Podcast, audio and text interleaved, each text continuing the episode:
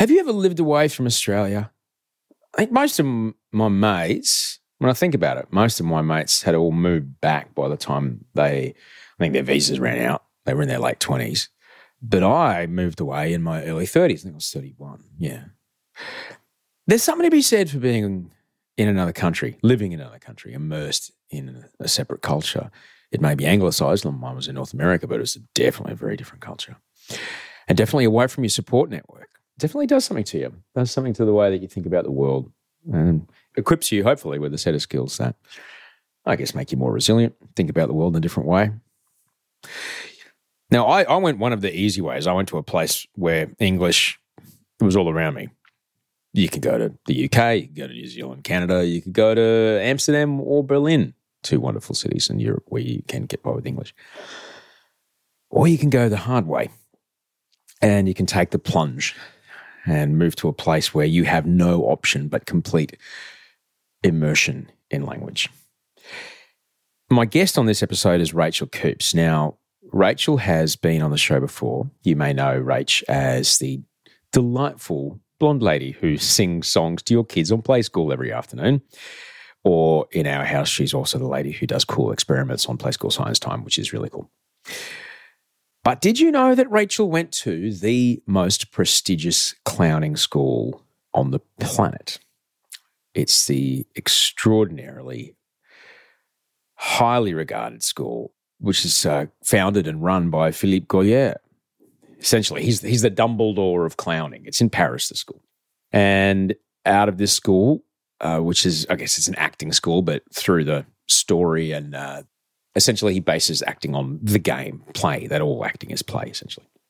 People like Sacha Baron Cohen, Roberto Benigni, Emma Thompson. These are all people that went to the school and studied there, and Rachael Coopes, the lady on Play School. Rachael is not only an award winning storyteller who's made her mark across writing and acting and producing for uh, local and international screens and stages for over two decades. Rachael is also, yes, Rachael is from Play School.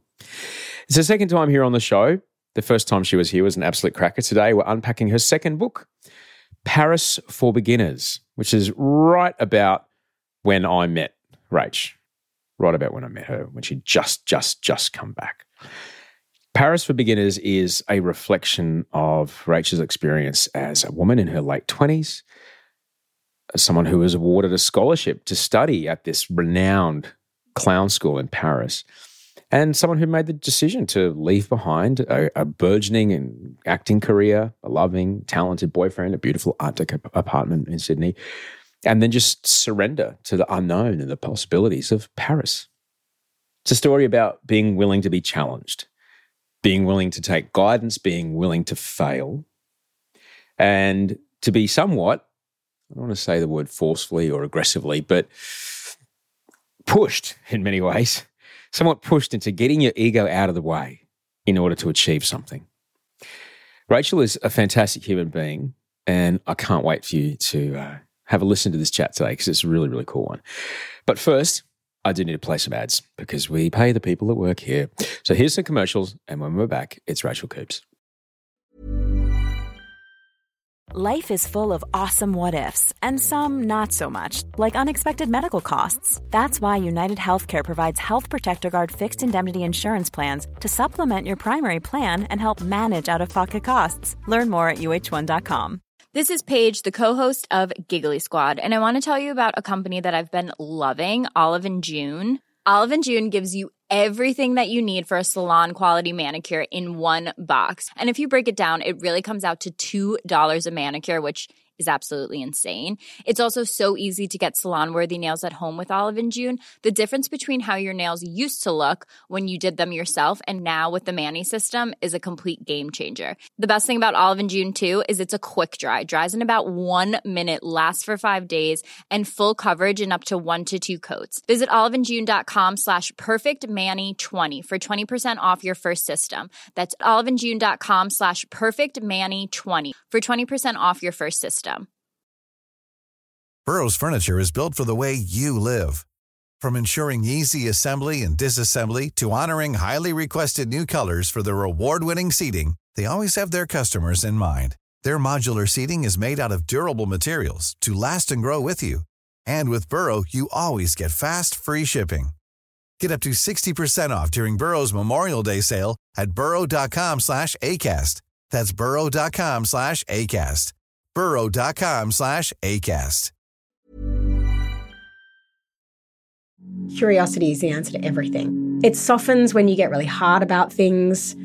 It's a way to bridge difference. It's such a beautiful thing. But I think sitting under for me is like, yeah, just this curiosity about what else is there.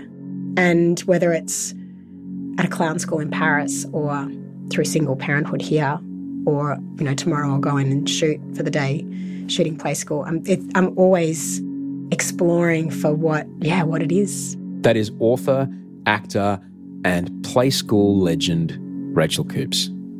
This is Osher Günsberg, Better Than Yesterday.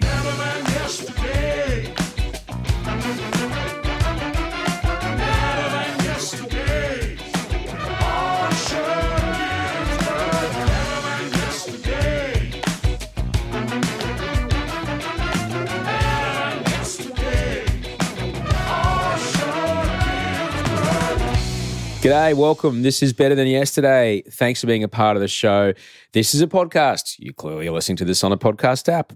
Uh, better Than Yesterday, where we're learning how to make it better since 2013. Been here Mondays, Wednesdays, and Fridays for a very long time. Mondays, Wednesdays with a guest, Fridays with you. My name's Osher Günsberg. I'm a podcaster, I'm an author, uh, I'm a husband, dad, stepdad, and I'm someone who just made an amazing green curry. Yeah, I did with the paste and everything, and the coconut milk, and man, it's really good.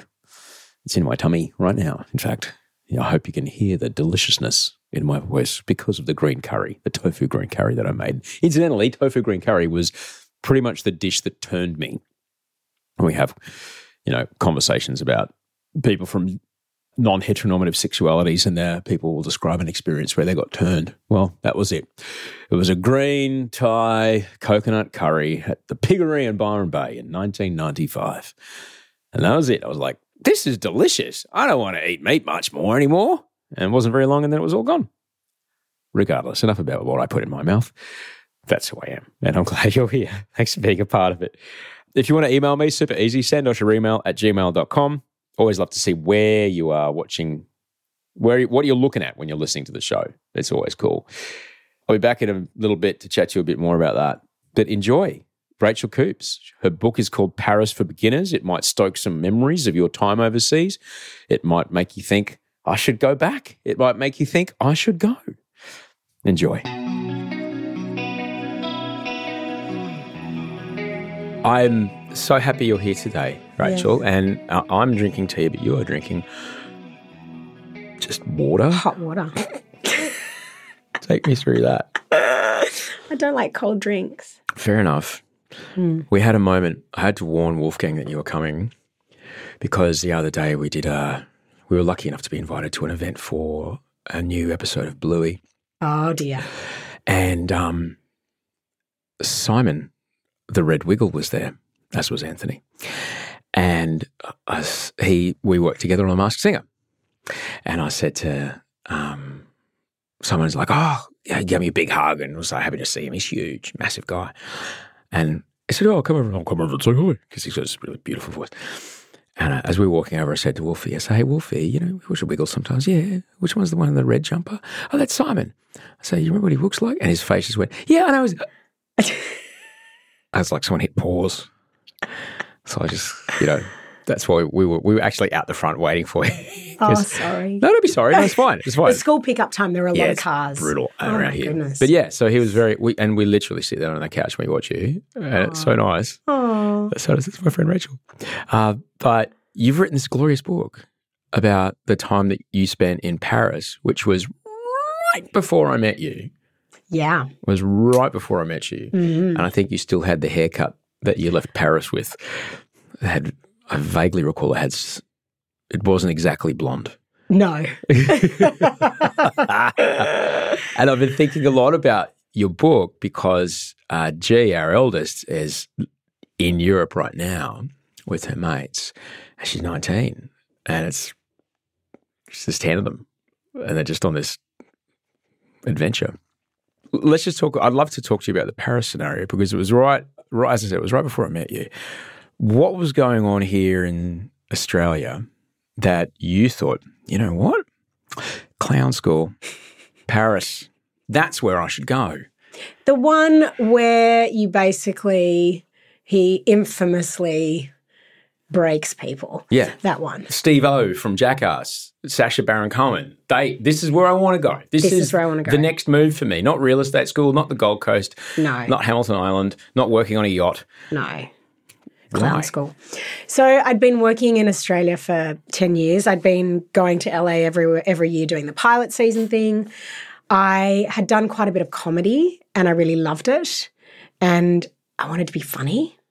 And I I wanted to see how far I could stretch myself. But also I'd never been to drama school because I did an economics degree. Aha. And then Which, what- as we know, is the funniest of all degrees. hilarious. And it is hilarious in retrospect. Um, but I think it felt like a fraud because everyone around me had either gone to drama school or had kind of huge success that had given them an astronomical rise. And I was sort of trucking along, uh, working pretty consistently As an actor. as an actor. Yeah. And I I felt like I needed to prove myself. But more than that, I knew that I wanted to write and I knew I wanted to make my own work. Yes. And I was teaching that at ATYP, Australian Theatre for Young People. And I was really passionate about being, you know, artists and especially in Australia, creatives being able to write their own stuff and tell their own stories.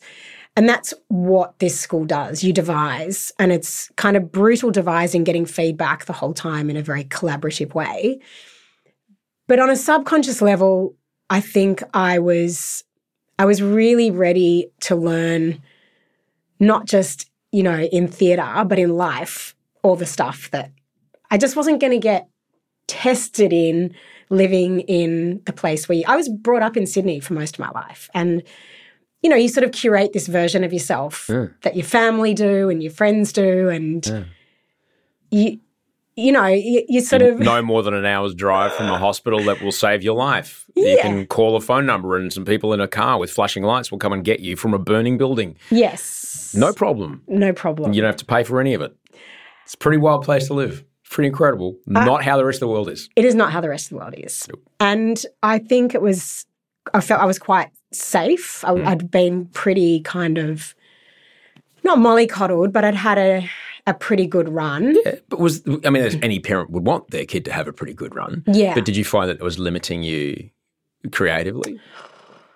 Definitely limiting me creatively. And I don't think I ever really thought I was that creative. I think that's the, the, the fraud piece is I knew I loved telling stories and I wanted to be better at it. And I wanted to be funnier and I wanted to be able to write more freely. But I didn't I didn't feel like the real deal in Australia. And I I think there's a, you know, because you create this version of yourself, everyone expects you to be that. And so mm. you just be that. And going to Paris felt like a way that I could just have a clean slate and no one knows you and you can fail and you can make mistakes. And I had never studied theatre, I'd never studied acting. So it also made sense to go, well, I'll go to this place that I know will take me to my limits hmm. and also is going to give me an experience, like a Yeah. real experience. Like, did, okay, so many questions. I'm guessing it's not the kind of place that any punter can get into. Well, yes and no. I mean, if you really wanted to get into it, I'm sure you could talk your way in. But I think you need to know what you're up for. And look, I, the world has changed since almost 20 years ago when I was there. And I don't know that, you know, half the things that I haven't been to Philippe School since then. So I don't know what is happening in there. I did notice on the website there is disclaimers now, sort of like more of warnings or more you'd have more of a sense of what you're walking into because some of the things now I think in this landscape would be perceived as not okay. You know, like I had 10 glasses of water thrown in my face to stop me from being boring. People were really kind of stripped back to reveal their their vulnerability. And his whole principle is you have to learn to show your soul. That's your no- only job as a storyteller is to show your soul. And uh, I, do, I, I wonder now, you know, how the school is working. I don't know. Mm. But back then, yeah, I, I knew I knew from friends and from other people quite how insane it was going to be. But also the thing that I'd heard over and over again was you will see things and you will find things creatively that no one else finds. Like you see moments, and that's what I saw in every single person there was these moments of magic. Mm. Like where you just see someone doing something and you've waited for some of them for 6 months to have a moment that's so special and you're like, "Oh my god, I would pay so much money to go into a theater and watch that moment." Mm. And that's the magic that Philippe creates. Right. And that's I think what I I knew deep down from people I'd spoken to. Was it a phone call? How did you? Did they Um, go oh, like uh, uh, no no no parle français? Uh, To get into the school, Yeah, like- oh no, I had to write. oh I had to write and say why I wanted to go. wow. And then it was it's really expensive. It's actually got more expensive. So Yeah. I applied for scholarships Yeah. and even with a scholarship, I so I would go to school, you know, in from the afternoon to the evening. The School starts in the afternoon. But I was teaching financial English from my economics degree. Thank you so much. Smashing. in the mornings. So I would teach financial English all day, and then I'd get on the train to East Paris. And so you have to, and there are also full scholarships for some people, but it's still, you've really got to want it because it's a yes, you write, you say why you want to come. Um, they make sure you understand kind of what you're walking into. yeah, yeah. But then there's also the layer of like living in Paris and surviving for a year when you're doing a lot of hours and it's physically grueling. Yeah. It's really physic it's physical theater, so it's physically grueling. It's energetically quite draining. Yeah. But everyone, most of us were also working or, you know, doing something to be there as yeah. well. And uh, because G, G is getting ready. She, I don't think she's there at the moment. I think in a couple of days she gets there. But um, you know, she has a bag that has wheels. I'm like, if you're if you're catching the train in Paris, you're not going to need those wheels. No. You are. It's just stairs. Accessibility. Yes. There's. I don't think there's a word in French for it. Uh, certainly not when it comes to architecture or buildings or public transport. Like, I remember the first time I was on the metro, it was like, you're fucked. If you're on crutches or like you can't walk that great, or if you're on a, in a chair, forget about it. Yeah, and a lot of that, th- this is the dichotomy of Paris. There's some things that are so old and archaic, and there's rules, these still, the, these cultural rules that you follow, and these buildings that are so outdated and so beautiful, they take your breath away, but they're just not conducive to hmm. modern life or accessibility. And, you know, one of my closest friends who was at another theatre school when I was in Paris, Jane Tuttle, who's also written a book about her experience, she uh, put her her head down to talk to someone who was coming up the stairs and nearly had like she she broke her neck, but she nearly lost her head How? because the lifts in some of the older buildings there's still just a gap In the stairwell. Yes. Get out. There's no like, oh, by the way, there's a giant No. lift car coming down the middle of the stairwell. And her mate didn't say, um, buddy, there's a lift behind your head. So it was a little girl waving to Oh, her. God. Yeah.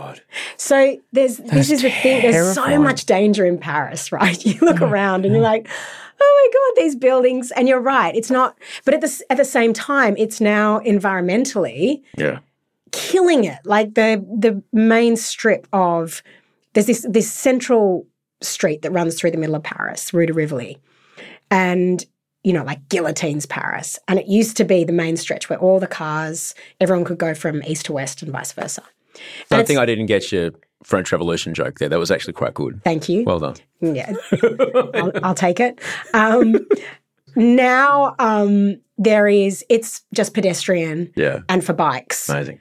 And you know, when I when I was there 20 years ago, there were no Uber Eats or any of that. So there's a lot more bikes on the road, which was I didn't ride bikes this time because I just walked because I was like, wow. I don't think I could keep up with this volume of bikeage in Paris yeah, now. yeah. It's intense. Yeah. I used to ride around without a helmet 20 years ago, but now there's no way. Yeah.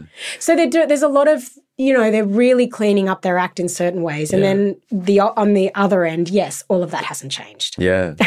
so you get the phone call, you get the email, you get the letter back going, Mm. okay, Rachael, you're in. Um, well, see ya. Bye, guys. I'm back in a year. And, and that's it. Did you line up a place to stay? Like, what was the scenario? So at the time I was living with Toni Pearen in Yeah. you may have even come to that apartment when I got back. We used on the red walled apartment. Maybe. I don't know what you, so at the time, though, Toni Pearen, just for people listening overseas, Toni Pearen is a quite a high profile Australian television person and was on a weekly show that was watched by squillions of people. And it was quite a, you know, live, you're living the life, man. You're like, it was, it was like, we were going out. We're going out. We're going out all night. That kind of life. It was fun.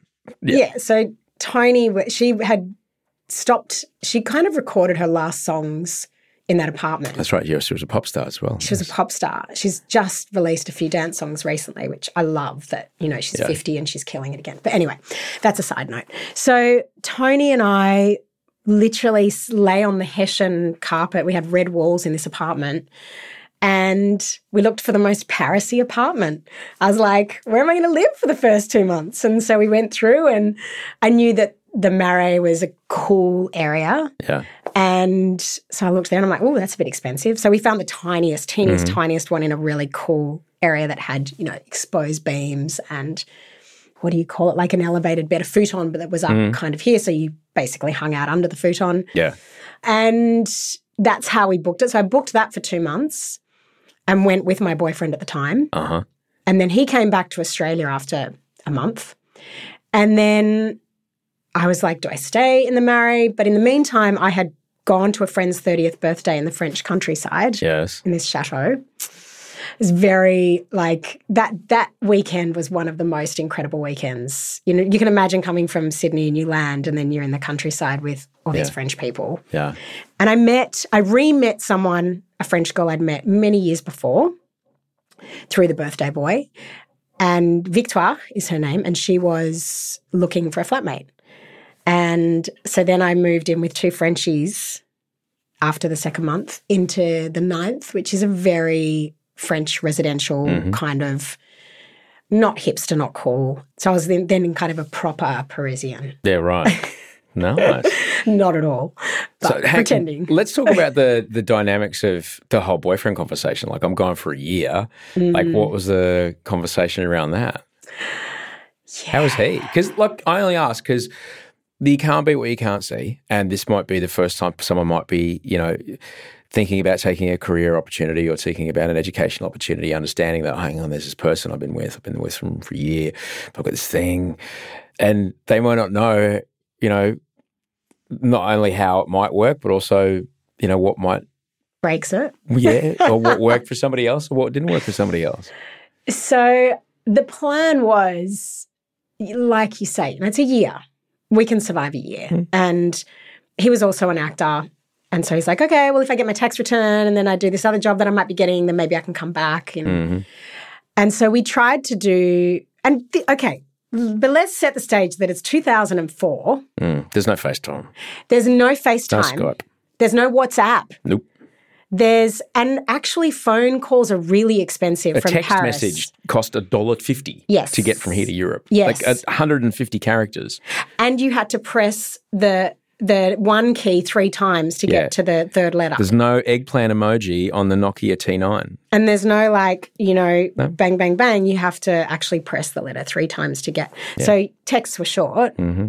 And then when we emailed, and we had this stupid rule. I mean, look, you know, we all put in rules thinking we're doing the best Mm-hmm. for the relationship. But the rule was let's not speak all the time because A, we can't afford it. Yeah. I was a student.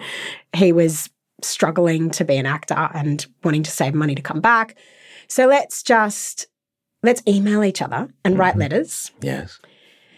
And so I would sit in the the internet cafe, which also charges Yes. like 10 euros for five minutes. And also doesn't exist anymore. But there was a time when you would sit in a room that was probably now like a hot desk space with 300 people. Yes. And the clackety clack of a million keyboards and the weeping of someone on uh, some sort of weird VoIP call. And like, yeah. And because the French like to do things their way, that their letters are in different places. Oh, their own keyboard. That's right. so you're like, oh, damn it, constantly. So my emails ended up being quite short because Yeah. you're limiting time and whatever else. Uh, and so we tried really hard. And then he decided perhaps he'd come to London to try the acting thing in London to be closer because it's kind of close Yeah. to Paris. But, you know, London is not Paris. No. And the Eurostar is expensive. And two people in a foreign country struggling to survive is almost worse than having one of you home where you weren't struggling as much. Yeah. So that was that kind of made things like a European winter is basically what killed us. Oh, right. A European winter of both of us really kind of being taken to our limits in different ways. Mhm. Um, and look, in in the end, I really I feel like maybe in today's world it's easier because we're so much more connected. Yeah. But back then it was it was really challenging to stay to maintain a sense of hey, I'm here still. Yeah. And without the time difference thing too of going because you can someone can send you a WhatsApp now Mm-hmm. at 10 o'clock at night. You get in the morning, you wake up, you're like, oh, you're not going to get it late at night and read it in the wrong way. And so Mm-hmm. we were also dealing with that. Someone's waking up bright and sparky, someone's about to go to bed, you misread each other. Good times. You are you, Good you are, times. Yeah, I've, I've I, I've got some experience in this area, Rachael Coopes. Yeah. You may be aware of. Yes, I remember. I remember. It's good times. It's hard, dude. It is hard, but you know, I guess ultimately, um, look, I can, I can only speak from my own experience of having been in those situations. I've done interstate as well here in Australia. Um, ultimately, if you want it, if you both want it, Mm, it'll be there. mm, But something inside of you might not want it that much, mm. and that's you know, it's hard. But ultimately, it's it's kind of it's always no no no great relationship ends in a breakup. You know, Yeah, and Yeah. I, I do. Yeah, I do think too that you can't have those years. Like in retrospect, it was my real. Was Saturn return. Do you have you heard of Saturn return? I have Yeah. So they say every around 28, 28, 29, 29, yeah. Saturn comes back into your chart, same as when you're born, and it's when you step into adulthood. Mm-hmm. And so a lot of people have this kind of coming of age. And I did. I really had this because for the first time I could be creative and I could be anything and anyone. And yeah it was really hard to do that still being connected to my past or someone from home. And I didn't realize that at the time, but maybe you have to give up everything you think you are if you're really if you really do want to discover who you are. Like maybe that's part of the deal. And it doesn't mean there was any less love, but it just wasn't going to happen while I was still had part of me in another country with another person. and if that person is okay with because I've definitely I I got off a plane in another country and introduced myself with a different name and no one asked any questions. Mm. and this is just who I presented myself as, and they just treated me that way, and that was it, and it, like that. And if there was someone in my life at the time who was like, "What are you doing that for?" It would have been very difficult. Yes. But n- no one had any cause to ask. People just took it on face value, and it allowed me to really sit into a new kind of sober version of myself that did life very differently Mm. to how I used to do life. Um, so I can totally under understand that. I, if I recall correctly from your book, the Rachael that got on the plane was there was a lot of yoga involved. Yes. There's a lot of vegan food. There was Yes. green smoothies. Yes. How did that go down with you know the you know Algerian bakery scenario and you know the fromage? And pain chocolat. How long did that last? and the vin rouge and the rosé. Ah. Uh, not very long. not very long. But what was kind of interesting about it is part of me not having gluten and all the other things that I didn't used to have was I get psoriasis. It's an autoimmune disease. So when I'm in, in inflammation, then I, ha- I have psoriasis. And in Paris, I did all the things, plus way worse things, like s- started smoking again all the time and probably drinking more. Re- I never, I was never a huge drinker. Like I'm pretty sure that as a what, what do they call them? Endorsements? Like, is that what they call them? The arrondissement. Oh, arrondissement. There's Yeah. like there's a line like where you start to pay the city toll, and if you don't smoke beyond that line, they're like, "Oh, sorry, charged. no, no, désolé, no, no, no." You're not like you, you're not allowed to go if you don't smoke. Like literally 55 milligram ciggies underground in winter, non-stop. Yeah. I've been in those bars. And you know what was kind of heartening about this trip going back is my girlfriends in their 40s and my male friends as well. They're still smoking. wow. I was like, it was almost a relief. it's almost like, oh, good. Some things in Paris don't change. Like some Like yeah. very ingrained. They're all still, sit- but outside on the balcony where their kids couldn't see them. Yeah, right, I right. love it. I'm like, I guarantee their parents do the same thing. So it's, it's fascinating because I have, you know, talk about autoimmune business, but I have like I'm discovered I'm celiac, and um, uh, I have heard, you know, there's this the what is it about Paris? Like, there's that great book, you know, French women don't get fat. Mm. You know, there's like, what is it? It was because for me, the psoriasis is if I'm stressed in combo with everything else, that's Mm. Just explosion town. It's no fun. Um, what was it that you were you getting those reactions? I think the food is di- like the bread is different. The bread is rock hard after a day. There's still rules about how you make baguette in Right. Paris. There's still rules about it goes back to you know the 70s and 80s where you have to put a certain amount of flour and mm-hmm. so it's the bread is made differently Oh. and the produce i don't know why but like it, it all goes off quicker everything goes Yeah. so maybe there's less preservatives there's there's less everything's kind of closer because it's Yeah. smaller in terms of where things are coming farming is from like right around the corner. yeah, like I, I don't know, but the food was one one aspect, and then I do think not having the normal pressures. I had different pressures, Mm. but not having the normal everyday life pressures, and also. I mean, a year of just being diving into discovering who you are and then also creativity, just taking myself to the limits of that yeah. such a joy. I was so happy. Like there was so much about my life there that just didn't fit, you know? Mm-hmm. I can't tell you why I love that city so much. I cannot put my finger on it. But when I'm there, I feel closer to myself than Right. anywhere else in the world. I literally land and I exhale Uh-huh. and I feel happy. And I don't I don't know why. It's not like I can give you a, a, a list of reasons. I just feel connected to, to a part of myself that doesn't exist anywhere else. in a way, there's a part of me that feels like that when I'm because I grew up in Brisbane. So the part of me that is like that when I'm in Sydney, because like anyone that has moved for usually a work reason, again, like the things that I didn't need to take with me from Brisbane, or things that I was known for, or things that I did that I didn't need to have here, or were better off without, I left behind. Mm. And here, they didn't exist and they went in my life. And I have a, a similar version happen in Los Angeles. But to your point, that I had a similar experience when I was in Amsterdam between gigs.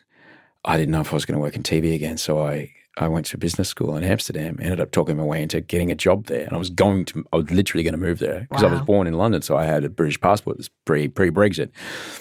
And I was about to move there when I met Audrey and Georgia.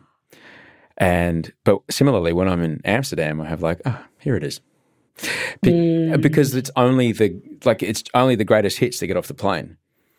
I Yeah. guess for me, it's um, that's yeah, that's but I understand the feeling that that you have, but it's also you know the the person that the person that is now in adulthood was essentially that's the crucible where it was born. She started there, and the person that came back was very different.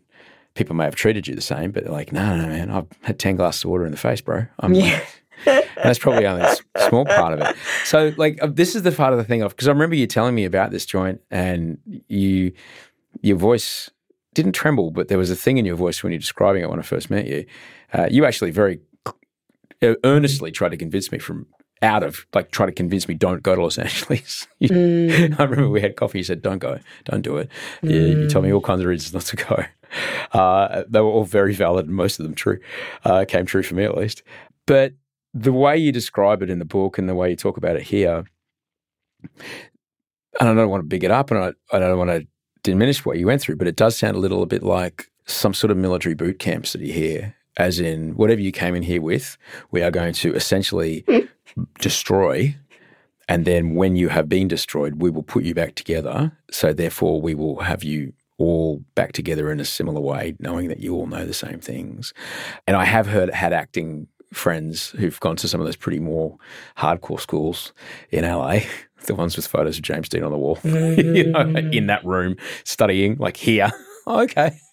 and then there's a bit of that. Why is that? Why is that necessary when it comes to acting? Why does you know why is it necessary to be so emotionally like to to break someone emotionally so much?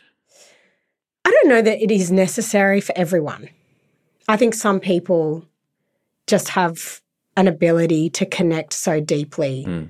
to because I have friends who never went to drama school and are, are extraordinary, extraordinary actors and have capacity to bear their soul Mm. and connect to that in a way just so easily. But I think a lot of us, because of all the reasons of life, we have to unlearn a lot of what we've learned in order to be able to be really vulnerable. I mean, I don't like to be vulnerable.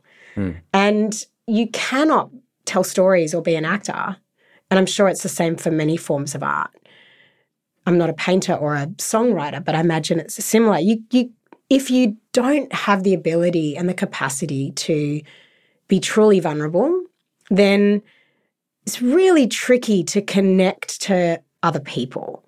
And I was always very good at being funny, playing the the clown on the surface. But what re- what happened for me was when Philippe would try to get me to be vulnerable on stage, I couldn't do it. Mm. Like I could always make people laugh, you know.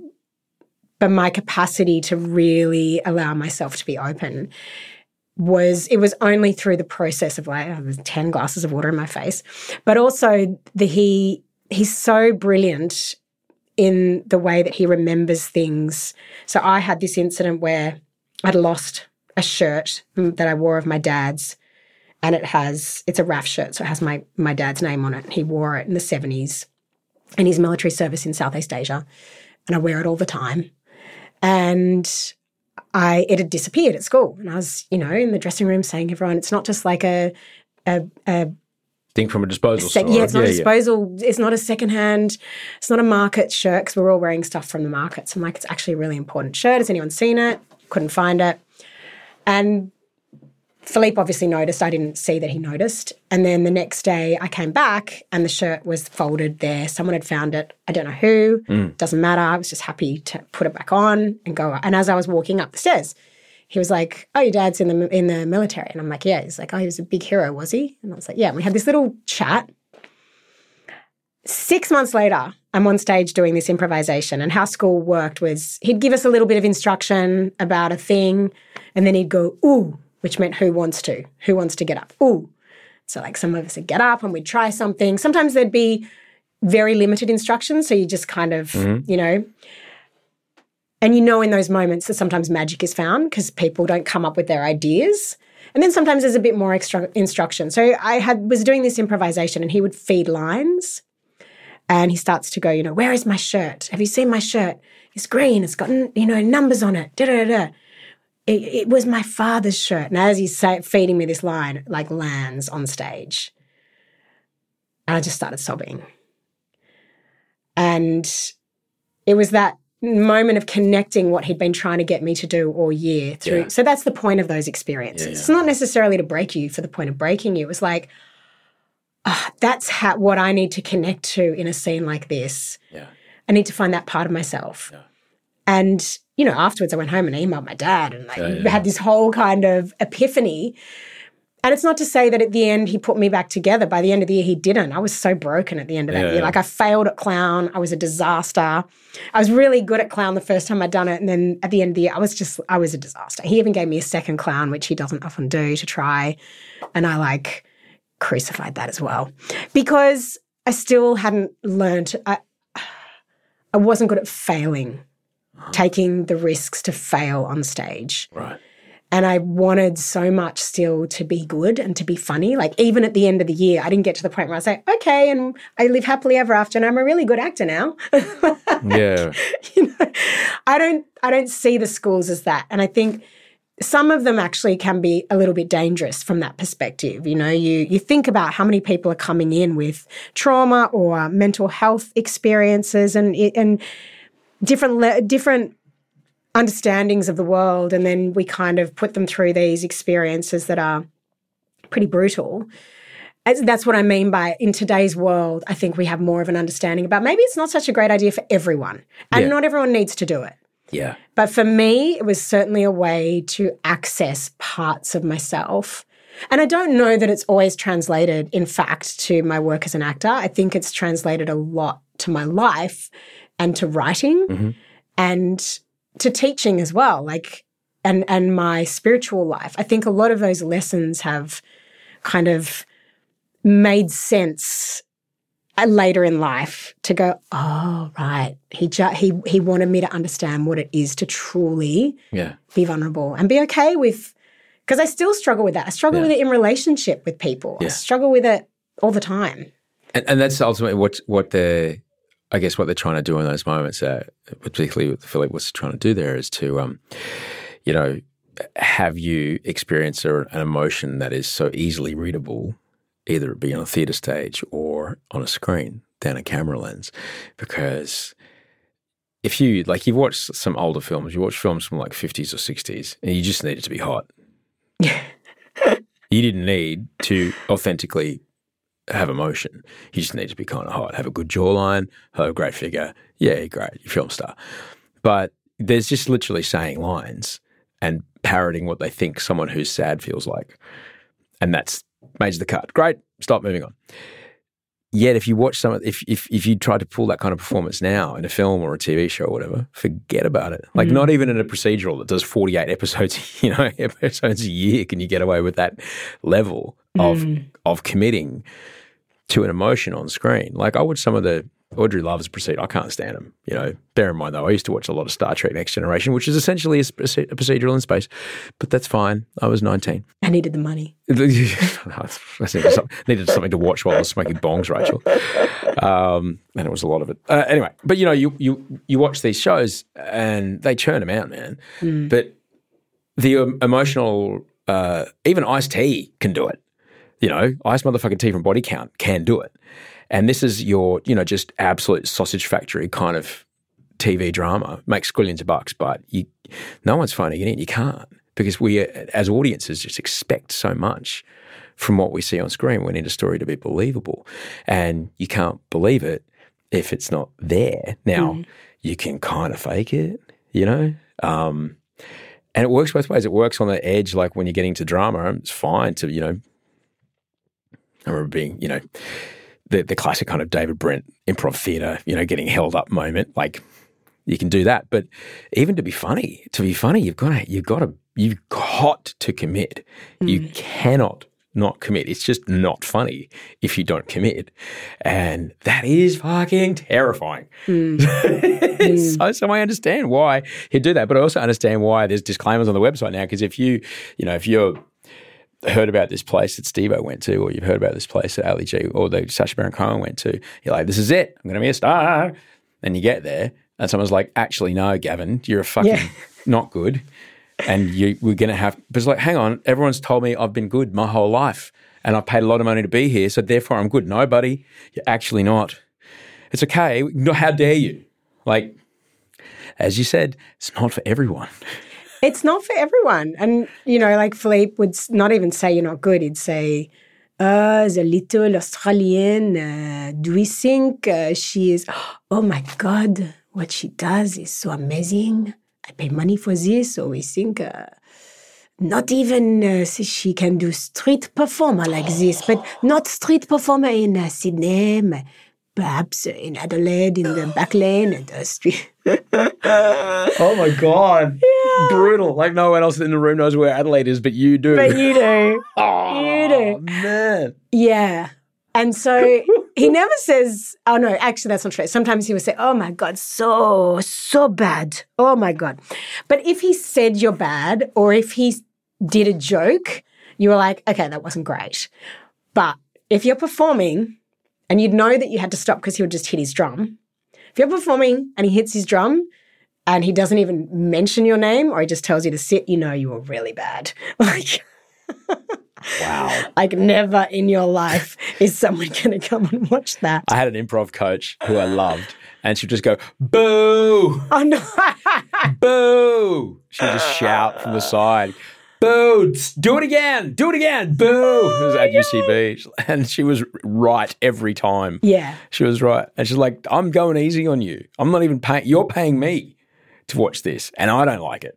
Like you cannot expect people to pay because ultimately Mm. you're ex- asking people to pay for something. And if if you want this to be rich and famous, the rich part means someone has to believe that you're worth that much money, whatever it is, Hemsworth bucks. Mm. You know, you know, y- if you can't do that, you ain't. and that's and his perspective because you know it's a theatre school so it's all about theatre is Yeah. like people come to theatre to watch magic. Yeah, right? You are coming to give up a night to go sit in a mm. theatre and pay the money to go to the theatre. You want to be sitting there going oh my god. Like yes it's easy to turn off netflix so that the drama and the stakes have to be higher for television, right? Because it's you mm. lose people quicker. But the expectation of how you're going to feel in a theater is way more oh yeah, than turning on a TV show. Like people want to be moved. And if you're not prepared to get on that stage and bear every single part of yourself, mm. then he's like, don't waste our money, don't waste our time. And I'm not saying that by the end of the year, and I ended up going back for more because I'm a sucker for punishment. I went back for a second year. I'm not saying by the end of my time with him, I even felt like I could do that. I don't think it was the point for me. It was that discovery of finding all of the things I still need to work on forever, hmm. probably, yeah, because I didn't get there in that time with him. Yeah. It's not like I suddenly resolved it and felt like, oh, I can always be vulnerable. I know how to be funny all the time now. Yeah. And I can be sensitive. Because the thing with clown is you have to be sensitive first and foremost. It's like the relationship between the audience and the clown is is a really close one. But the clown has to fail. The clown isn't funny till he fails. And when he or she fails, and we're like, we laugh at the failure, it's the humility that then we fall in love with. And so if you're not able to be completely humble and show your humility, you're going to die. You know, and he's, he used to say, he's like, come on here with your shitty idea, Rachael. Oh, is this shitty idea? I'm going to show you my idea. And all we see is the idea. We don't see your soul. And so that you have, there is an element of having to be stripped back and, Yeah. and stop wanting to sell our ideas, you know, which yeah. I think as storytellers and actors and writers, we like Yeah. to do it. Oh, I've got this idea. Let's let's create. But it. it's fascinating you talk about the the transaction of what a clown is. And it may be, you know, maybe the traditional, like the, you know, what was that really massive one? Slava. That humongous clown Slava snow show was fucking cl- gigantic. It had filled the Enmore or State Theatre in QPAC, like 3,000 people a night for a mm. week. Just bonkers. Um, but ultimately, it's not, I'm, you know, I think the, the Steve-O kind of leaned on the because of who he was surrounded with. He he leaned on the Schadenfreude part, you know, really leaned on that. But after a while, I, I can't, particularly me, I, I, I couldn't engage with Jackass mm. because I just just felt I just felt icky after a while. Like it's you know it's fun watching a figure skater fall over in competition once. Mm. But if you just watch a highlight reel of figure skaters falling over, it's like I don't feel very good inside for doing that, and it makes an audience feel kind of. But if there's no, oh, I, I actually care that they fell over now. It was funny for a second, but now I care that they fell over. That's the bow. That's the bow on the present mm. of it, isn't it? And I guess it's the genius of what Sacha does because he is always displaying things that he deeply cares about under the guise of these layers, which is I'm going to play. I'm gonna I'm gonna uncover anti-Semitism by playing an anti-Semite and making you fall in love with him too. Like he's so flawed, Borat, but I'm gonna make you love him Yeah. and until you're like, oh, I really shouldn't like this guy. Like he's actually terrible.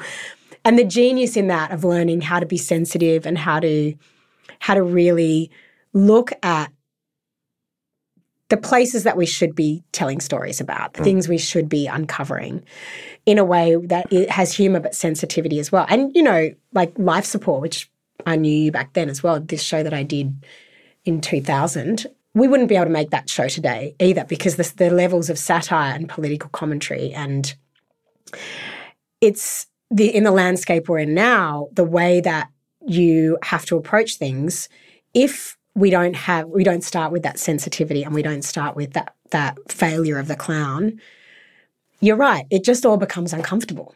Yeah. it all becomes like squirming in your chair and am I laughing at what I should be laughing at? And Yeah. which is the point of satire, right? And it is the point of black comedy and it is the point of a lot of the brilliant work that we see. But there's such a, a level of intelligence required in layering it in that way. And it doesn't always work. And then you have people laughing for the wrong reasons, or you have an audience that you don't really want to be engaging in it, feeling like it's written for them. Yeah. And then, then and then you're Dave Chappelle walking away from the biggest check on the face of the earth because he's like, no, Yeah. this no, and they're like, we'll put another zero on it. No, Yeah. and he he walked away because he just can't. Because exactly that. Have you seen that special where he talks about it? Yeah. Yeah, it's extraordinary. It's extraordinary. Because I remember hearing him saying no to the deal. I was like, what? Mm. How? And then only when I saw the special, I was like, ah, Mm. right. Mm. right. Okay, then. Uh, which it ended up becoming, which is what Chappelle's show ended up Mm. ended up becoming. An entirely different, the same material started taking on a completely different meaning. And it's like, he's like, no, that's not it. I'm done. Mm. I'm out. And now is doing some of the most fucking spectacular stand up. But there's you have to be intelligent, brave. And I think the thing that I learned in Philippe's school, and I guess what's starting to make sense for me too, is like um, if you are the clown is the oppressed. Like the clown is always the underdog, and the Bouffon, Bouffon, which is where all modern day satire comes from. You know, the Bouffon has the layer of they were the oppressed. The Bouffon existed because they were allowed into the church, you know, once a month to go in there and have their sins forgiven. And instead of getting their sins forgiven, they would dress up as a priest and do a mock sermon, and the priest would walk in and go, "Oh, look at that horrible person! Oh my God, it's me!" And then he'd have a heart attack and die. So you are ultimately killing the person that you, who is the repressor, by means of comedy, and that is just such a complex beast to be able to navigate and tackle and especially today. So I, I feel like yeah the the the nuance of sensitivity compassion um understanding like what stories right now really do deserve to be told and need to be told. There's- And there's been a lot of me, and I think you've said this before too, and I could be wrong, but there's a lot of me lately sitting back and going, it's not my time to tell stories. Like it's my turn to shut up and listen and learn. Oh, yeah. oh, absolutely. And so as a storyteller, I'm trying to find my way of going, well, what can I share that is Yeah. Unique and relevant to and may resonate with someone and may be great for them to hear oh there's there's an aspect of that that Yeah. i can but it's i've consciously kind of stepped back a bit Yeah. because i've i've felt like i don't know i don't know what my place is in the landscape of yeah in the landscape of storytelling in the way that i used to i, I need to reframe it i want to re-examine what is worthwhile talking about and exploring and Yeah, tell tell a story of someone who listens. is a great tell, great story to tell. yeah You know, because people might not know what that looks like. yeah That's the thing. You know, particularly in a year like this, where it's never been more important to listen. Yeah. Never been more important to think about what someone else's experience might be. I'm talking about the voice referendum, if in case you want. That's, that's what I'm talking about.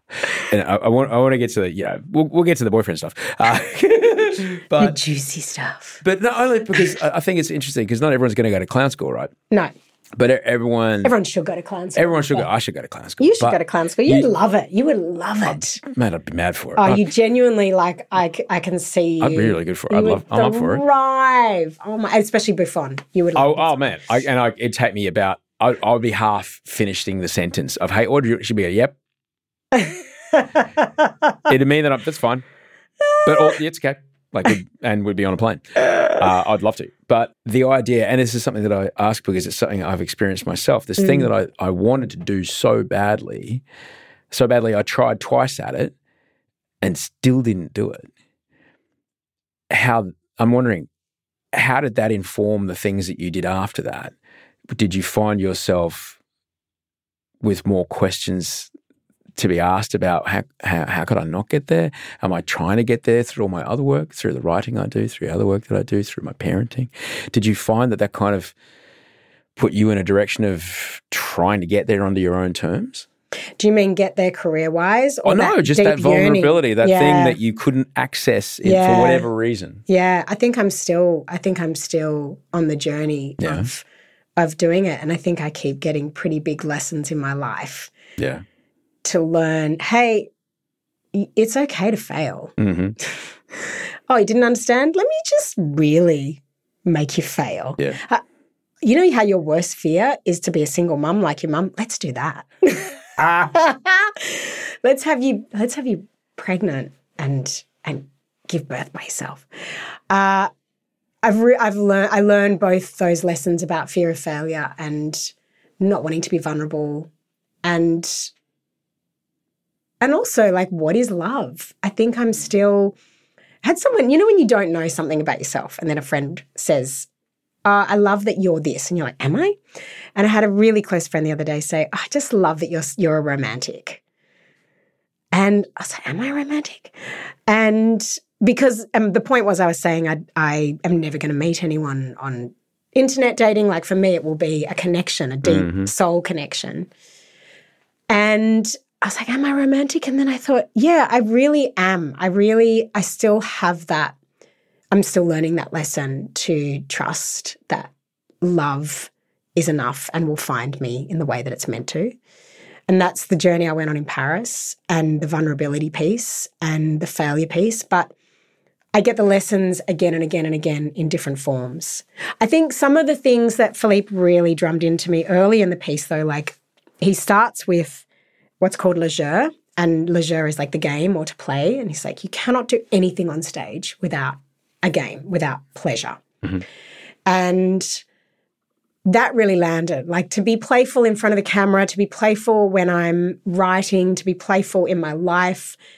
That's one that I've really, I, I, I think I've made progress with. I think I've learned a lot from. I think it's mm-hmm. made me a better person, a better parent, a better play school presenter, maybe like all these things. The play in me, the ability to mm-hmm. gen.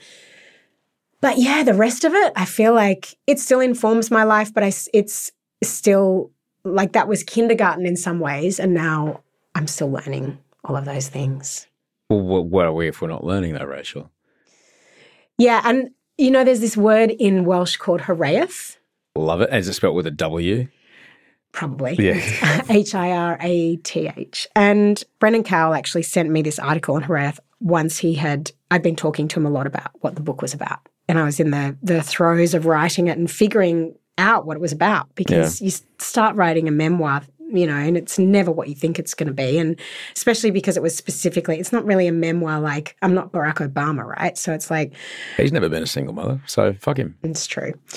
So, as I was working it out and I told him all the things that I was exploring, he sent me this article, Hiraeth. And so I it's actually like in the first chapter because I was like, oh my God, that's exactly what the book is about. And Hiraeth is this deep yearning. It's closest to nostalgia in English, but it's not nostalgia because it's often associated with a place hmm. or a time in your life something you can't get back. But it's also the it, because it's a feeling. I feel like it's something that I have in me all the time, and it's the thing that keeps me searching in general, whether it is through vulnerability or storytelling or teaching or whatever. All the different things that, that it's this kind of like. Sometimes I think there's something wrong with me that I'm always hungry for the next project or the next, right? Like constantly searching. And when I saw this word, I'm like, oh no, it's just the human condition. It's mm. part of the human condition that I am eternally yearning to know life more, to understand myself more, to understand other people more, to understand what it's all for. Um, You're not alone there, Rachael. Like that's the, literally the name of the podcast. Is better than yesterday because I can't stop doing it. mm, I have people in my life who are like just fine, and I'm great. I'd love to be that. It's not that I'm not never satisfied. I'm just really curious. Like, okay, well, how how how much better could this be? Like, I'm loving where it is, but there's fun to be had in getting just a little bit kind of closer to zero on wherever it is that I'm trying to find here, and that's you know unlocking those mysteries is that's for me that's the fun part. yeah, and it's like, has been. what else? Uh, like, I feel like curiosity is the answer to everything. Like, it just, it softens when you get really hard about things. Yeah. It's a way to bridge difference. Like, it's such a beautiful thing. But I think sitting under for me is like, yeah, just this curiosity about what else is there, Mm. you know? And whether it's at a clown school in Paris or through single parenthood here, or, you know, tomorrow I'll go in and shoot for the day, shooting play school. I'm, it, I'm always exploring for what, yeah, what it is. Yeah. As so on that, you have the breakup conversation. I'm guessing that was an expensive phone call uh, with the boyfriend who was in Londres at the time. Just a moment away from Rachael Coopes to say that uh, if you felt like it, a way, a wonderful way to support this podcast is to uh, tell somebody. So just hit that little three dots or the hamburger or the arrow or however you share in your podcast app and send it to a mate. Post it to your feed, screenshot it, put it in your story, whatever you want. Just if you tell someone about this show, it is hugely beneficial to us. It really, really helps us. If there's someone in your life that you think could do with a bit of Paris, maybe they want to listen to this one. You could also find me on TikTok and Instagram. It's a lot of fun. Both are very different places to do things. And um, it's interesting being expressive in both places and here. And also, you can jump on the mailing list, which you'll find the link to in the show notes. Or if you just want to email me, send Osher email at gmail.com. We're back in a moment with Rachael Coopes.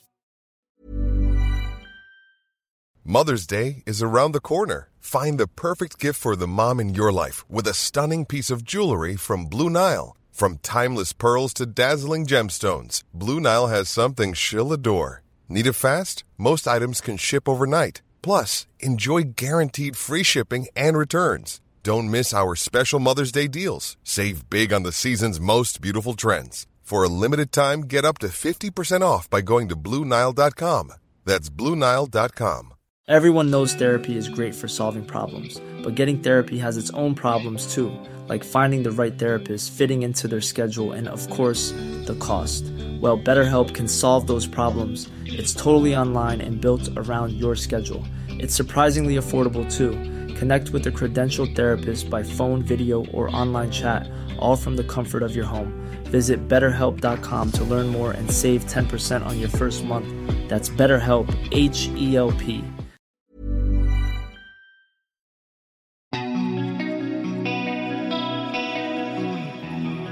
I've never dated a French man.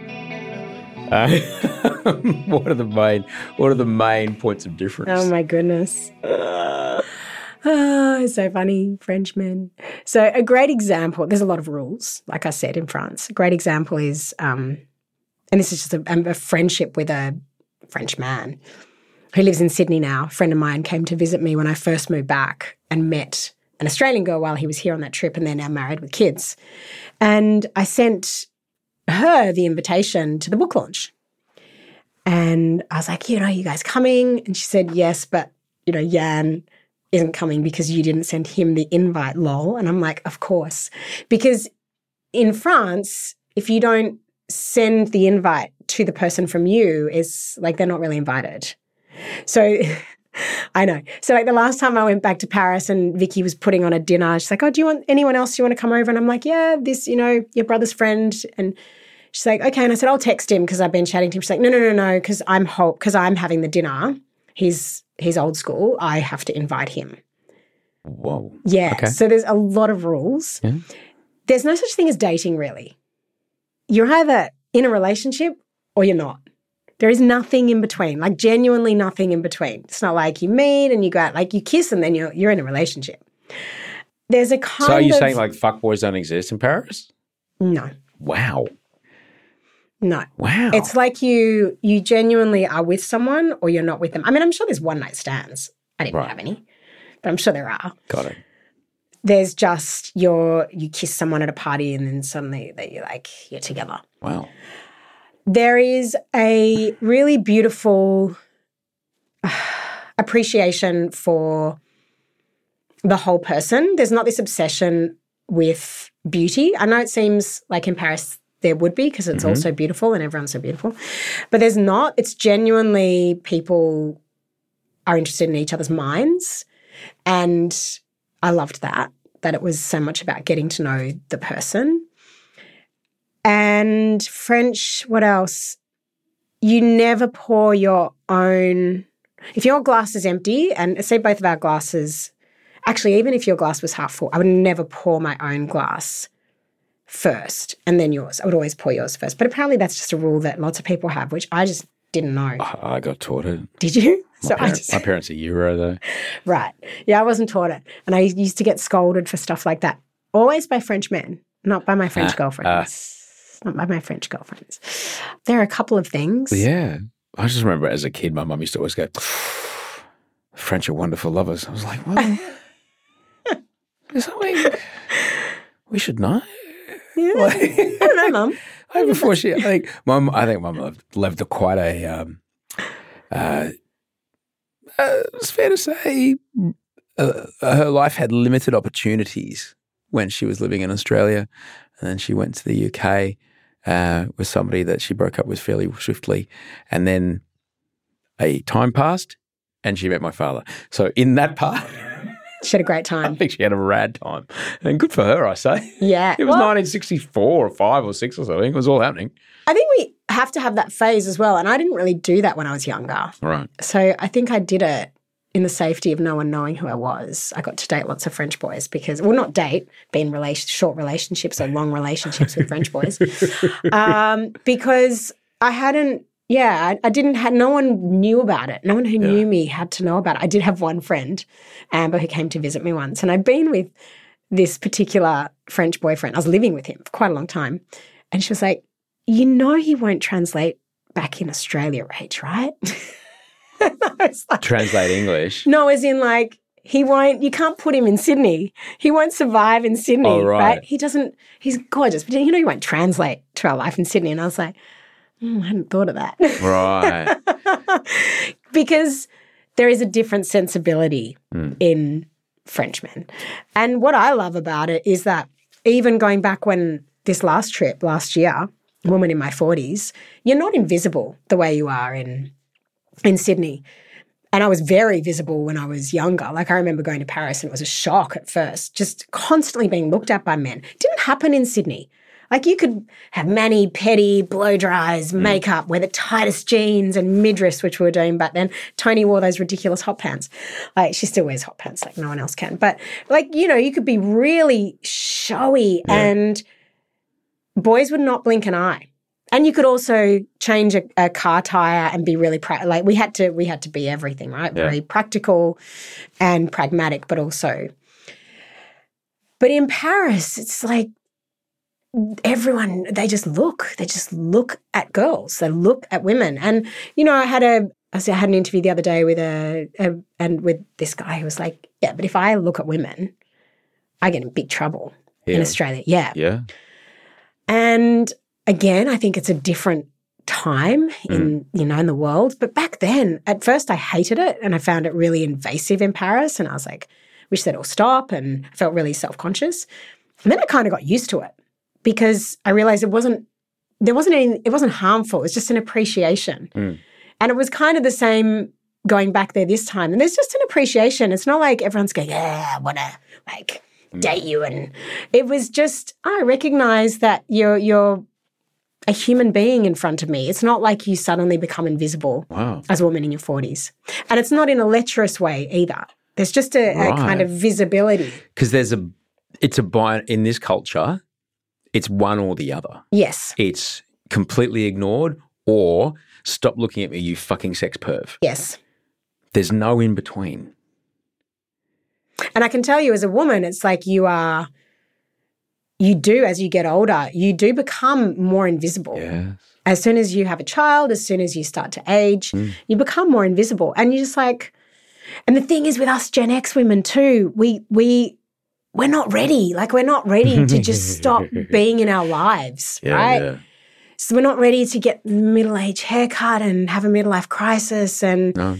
put on some trackies. I mean, look, I love, I live in, obviously, I live in These are jeans, but they're essentially track But like, yeah, Like, yeah. But there is a sense that we're not done. We've still got loads to do. Mm. Don't don't sideline us. Don't, you know, we've got so much more life to live Yeah. because we have had a really we're the first generation who did get to do it all. We got to Yeah. have careers and have kids and and maybe have two marriages without too much fuss and like Yeah.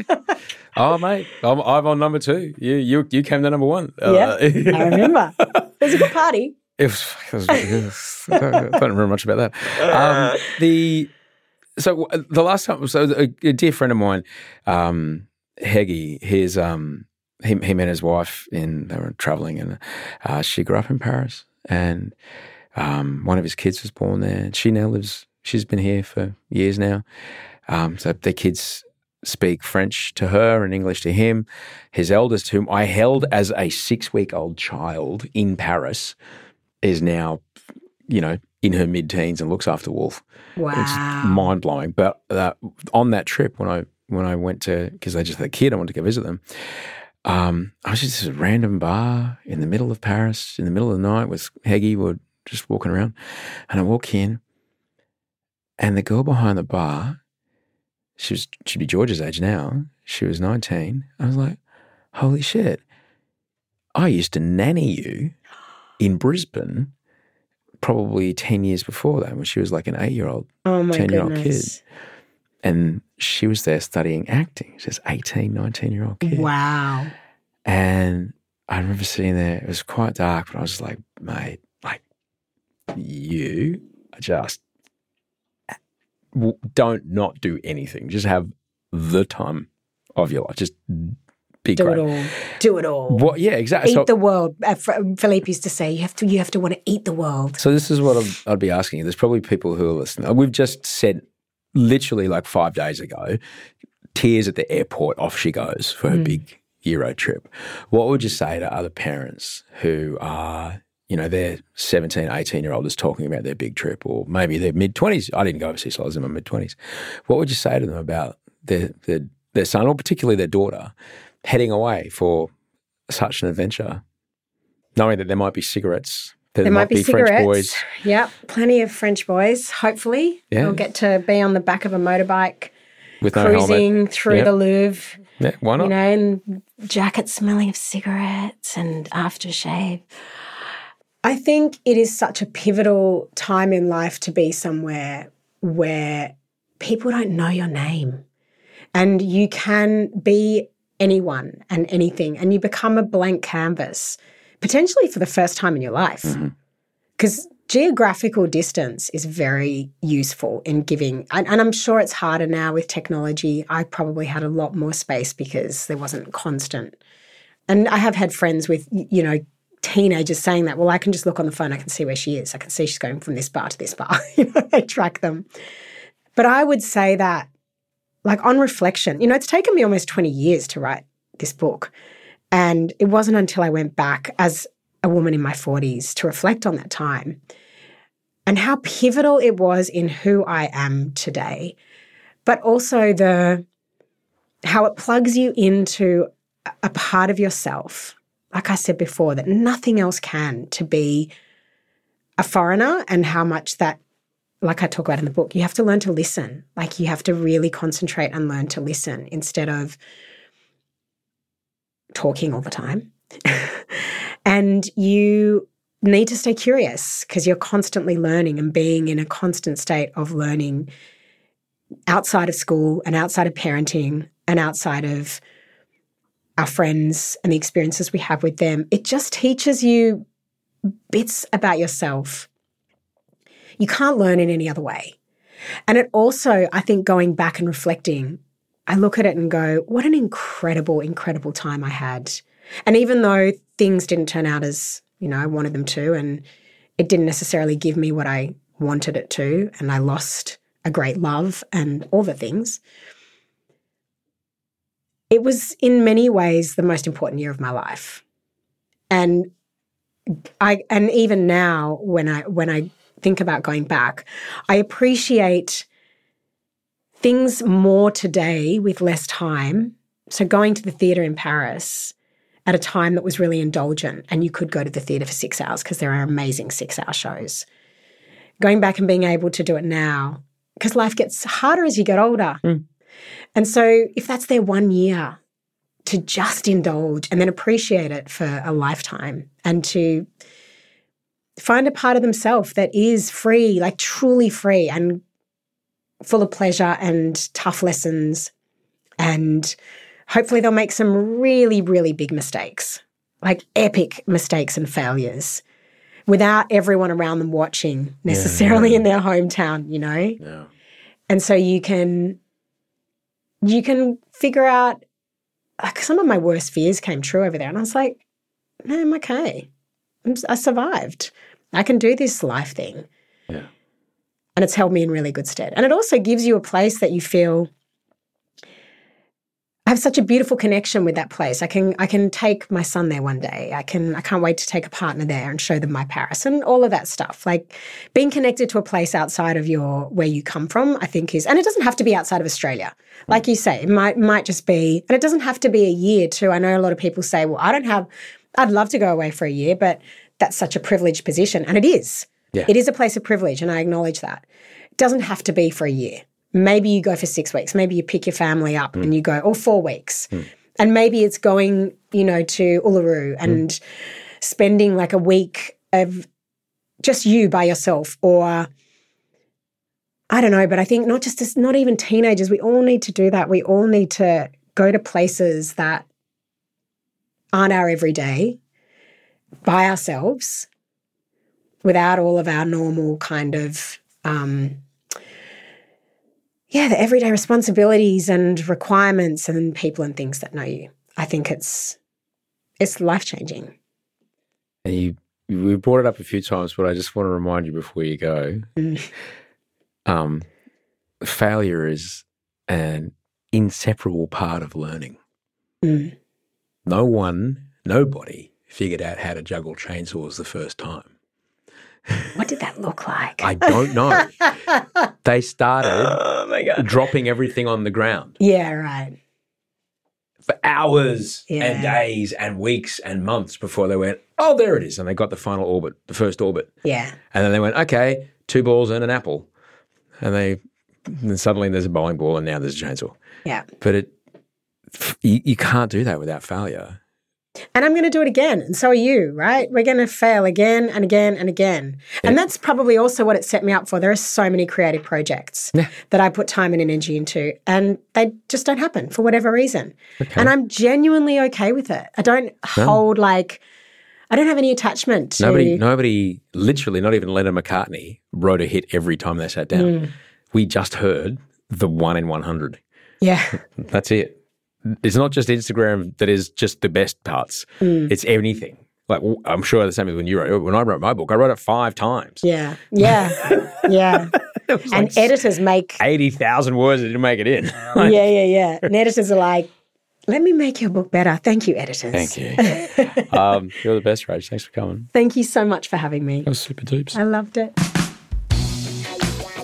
And that was Rachael Coopes. Her book is called Paris for Beginners, her second book, Paris for Beginners. It's a cracking read, well worth leafing through if you've ever spent some time overseas, uh, if you've ever had a fling with a person whose who English wasn't their first language, uh, if you've ever dreamt of going away, if you're dreaming of the time you went away, uh, if there's someone in your life you think you could do with going away, because you got to go away to come back. That was told to me when I went away. Someone said, "It's fine, mate. You've got to go away to come back," and they were right. It's a really good book. Sometimes you can do with a good dose of distance. Sometimes it can help if that distance is from your country. It's useful. Thanks so much for being a part of it. Please do share, rate, like, comment, follow. Oops, I'm just, I just hit a coat hanger because I'm hiding in a cupboard because I'm trying to make this not sound as echoey as it is because I'm in Echo Plaza, which is the apartment I'm staying at in Melbourne.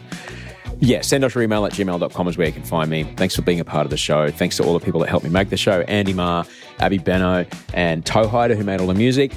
Find us on TikTok or Instagram. You can find the link to the mailing list in the show notes. Have a fantastic day, night, arvo, morning, whatever it is you're doing right now. And I'll see you soon.